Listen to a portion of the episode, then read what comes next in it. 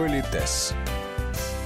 Сегодня в Политесе продолжаем разговор о культуре телефонного общения. Разбираем наиболее популярные вопросы. В какое время прилично звонить?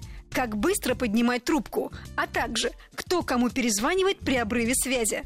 У микрофона Татьяна Гусева. Здравствуйте. И наш постоянный эксперт, педагог-консультант, специалист по этикету и протоколу Алена Гиль. Давайте так условно говоря скажем, что не принято звонить до 9 утра и после 10 вечера вы удивитесь, но если для вас значим этот человек, и вы хотели бы корректно звучать, особенно если вам дан личный мобильный телефон, то в определенных ситуациях можно спрашивать, до которого часа удобно звонить. Здесь еще одно очень большое лирическое отступление. Вот, допустим, Татьяна, мы с вами познакомились и обменялись визитными карточками. Кстати, тоже на сегодняшний день иногда говорят, «Э, запишите мой телефон. Татьяна, ну вот мы с вами, может быть, и можем так вот обменяться телефонами без визита, по-дружески, как коллеги. Но если ваш статус очень высок, а я бы очень хотела, чтобы у вас был мой контакт, чувствуете, вот сказать, Татьяна Витальевна, запишите, пожалуйста, мой телефончик. А что это за самонадеянность такая? Ты уверен, что этот статусный персонаж будет записывать твой телефончик? Он может, конечно, э, сказать, пришлите Но мне это там и так далее. Неловко Но чувствуете, выглядит, да, да, абсолютно. В этом смысле визитная карточка идеально. Я вручаю, ну, поскольку я более заинтересована, и мой статус ниже, я вручаю вам визитную карточку со своим контактом, а уж внесете вы его в свою базу или нет, это уже будет, согласитесь, ваше решение. Другое дело, что старший может вам сказать, запишите мой телефончик, и это такая честь, такая честь, ну, тут мы, конечно, уже, собственно, будем записывать. Но все таки вот в этом смысле визитная карточка остается в приоритете. Опять-таки, если, скажем, старший говорит, запишите мой телефончик, и имеется в виду рабочее взаимодействие, то понятно, что мы можем звонить только с 9, условно говоря, до 6, потому что статус этого человека, вот вы, Татьяна, генеральный директор, и понятно, что ваш статус очень высокий, и вы не персональный мой менеджер, да, и не младший менеджер, чтобы я могла вам звонить по своим деловым вопросам в любое время. А руководителю принято звонить вот э, В рабочие в часы. рабочие часы. Кстати, извините, перескочу, Татьяна, но вы меня потом вернете к Хорошо. нашему разговору. Хорошо. Это очень-очень-очень важно, что у человека должно быть и личное, и рабочее время. Мы сейчас не говорим о фанатах своей профессии, о тех, кто просто погружен в нее или трудоголик сумасшедший. Каждый выбирает свою судьбу. Но есть люди, которые считают, что вот до 6 часов они работу работают, а после 6 они занимаются тем, что им, возможно, сердцу дорого, близкими людьми, они уделяют им время. И вообще выстраивать отношения – это очень важно. В э, Японии я коллеги, боюсь быть неточной, но позволю себе как вот общий пример. В Японии эта страна очень ориентирована на успех, и у них есть то, что называется семейственность, да, и большая очень ответственность всех перед всеми. И вот у них самый большой процент сре- э, смертности среди успешных бизнесменов был зафиксирован, допустим, где-то в районе 35-45 лет. Очень рано. Вы можете себе представить?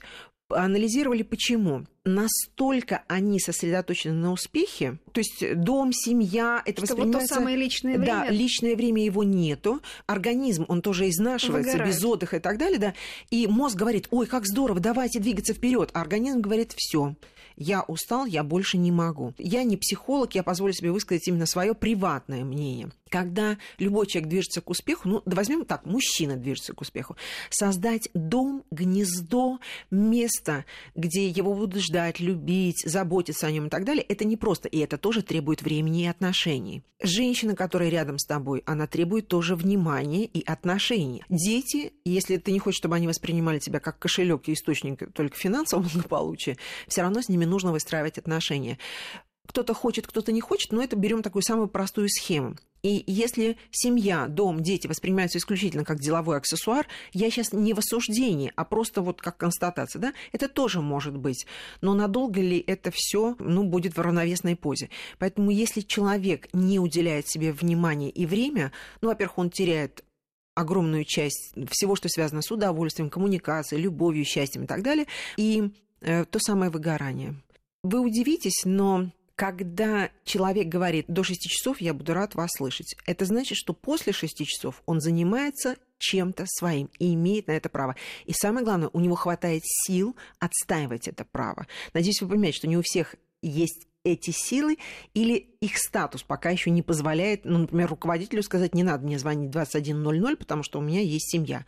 Вряд ли в нашей стране кто-то так скажет своему руководителю. И еще чем выше статус человека, чем он грамотнее и профессиональнее, тем он более состоятельны в том, как выстроить свое рабочее время так, чтобы до 6 часов успевать решать все вопросы, а после 6 уделять время дому семье. И это вызывает уважение. Не когда человек растворяется в своем коллективе, а когда он умеет быть и в семье, и в коллективе. Так вот, допустим, вы, Татьяна, Витальевна, очень важное лицо, и вы почтили меня столь лестным званием человек, который может звонить вам на мобильный телефон, а я понимаю, что это ваш личный, а не деловой мобильный телефон, то тогда, например, будет корректно спросить Татьяна Витальевна, простите, до которого часа удобно звонить? Понятно, что есть приличие, но мало ли, может, у вас маленький ребенок, может, у вас какое-то расписание, какой-то свой Конечно. режим.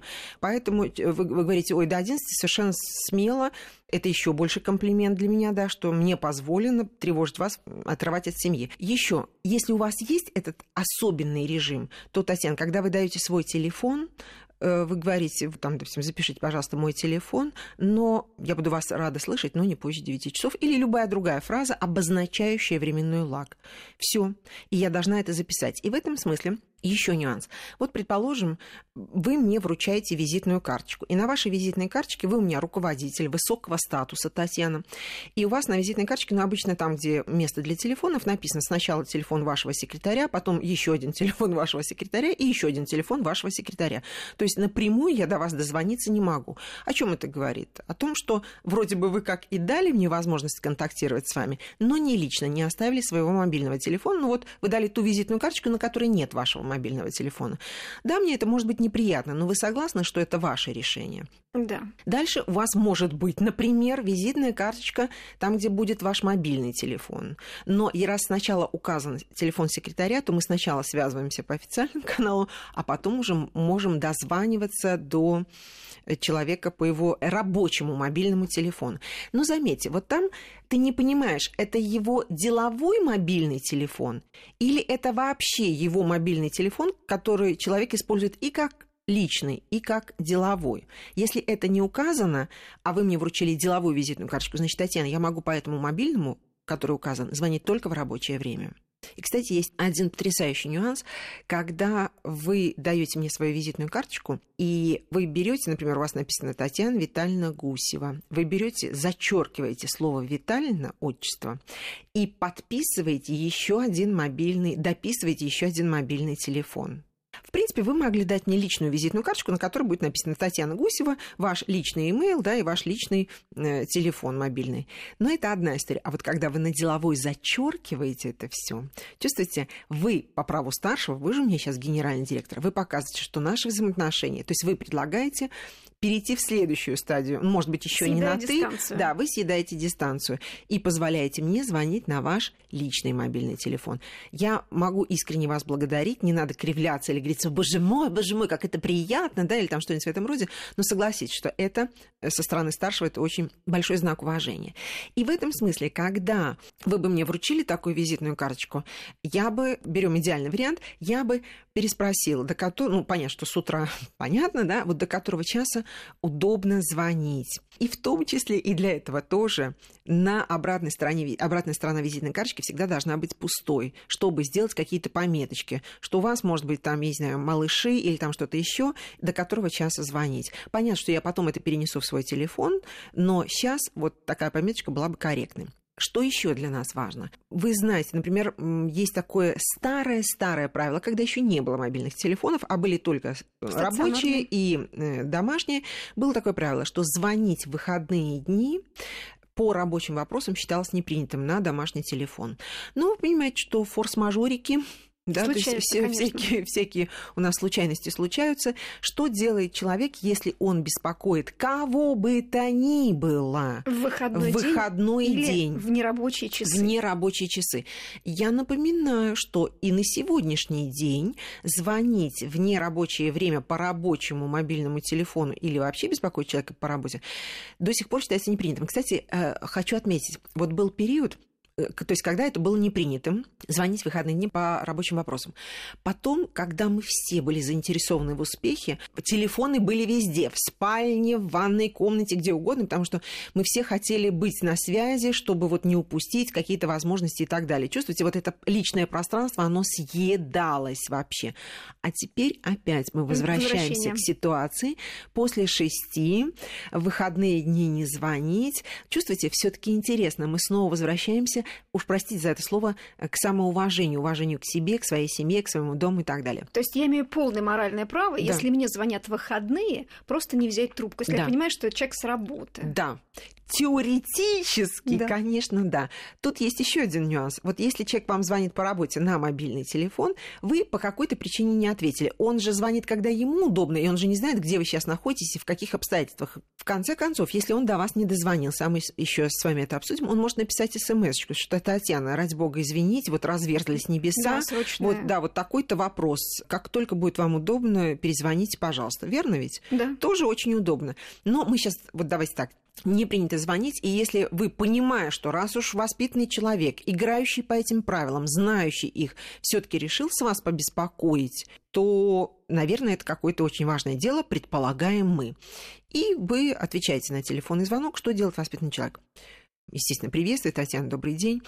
Не надо каяться, бить себя в грудь, но тем не менее дать понять, что он понимает, что так не принято, ради бога, извините, или любую другую фразу, ради бога, извините, что я беспокою вас в выходной день, но вот обстоятельства таковы. И очень коротко излагает суть этого вопроса, чтобы вам сразу было понятно, что не все не просто так. Да, ничего смертельного в этом, бывает. да, ничего смертельного в этом нет, и каждый человек может позвонить. Но повторюсь, если все-таки вам не ответили на телефонный звонок в выходной день или в э, поздний час, напишите смс-ку. Сколько гудков ждать ответа? Что лучше сказать, поднимая трубку? Телефонный этикет продолжим обсуждать в следующие выходные. Политес.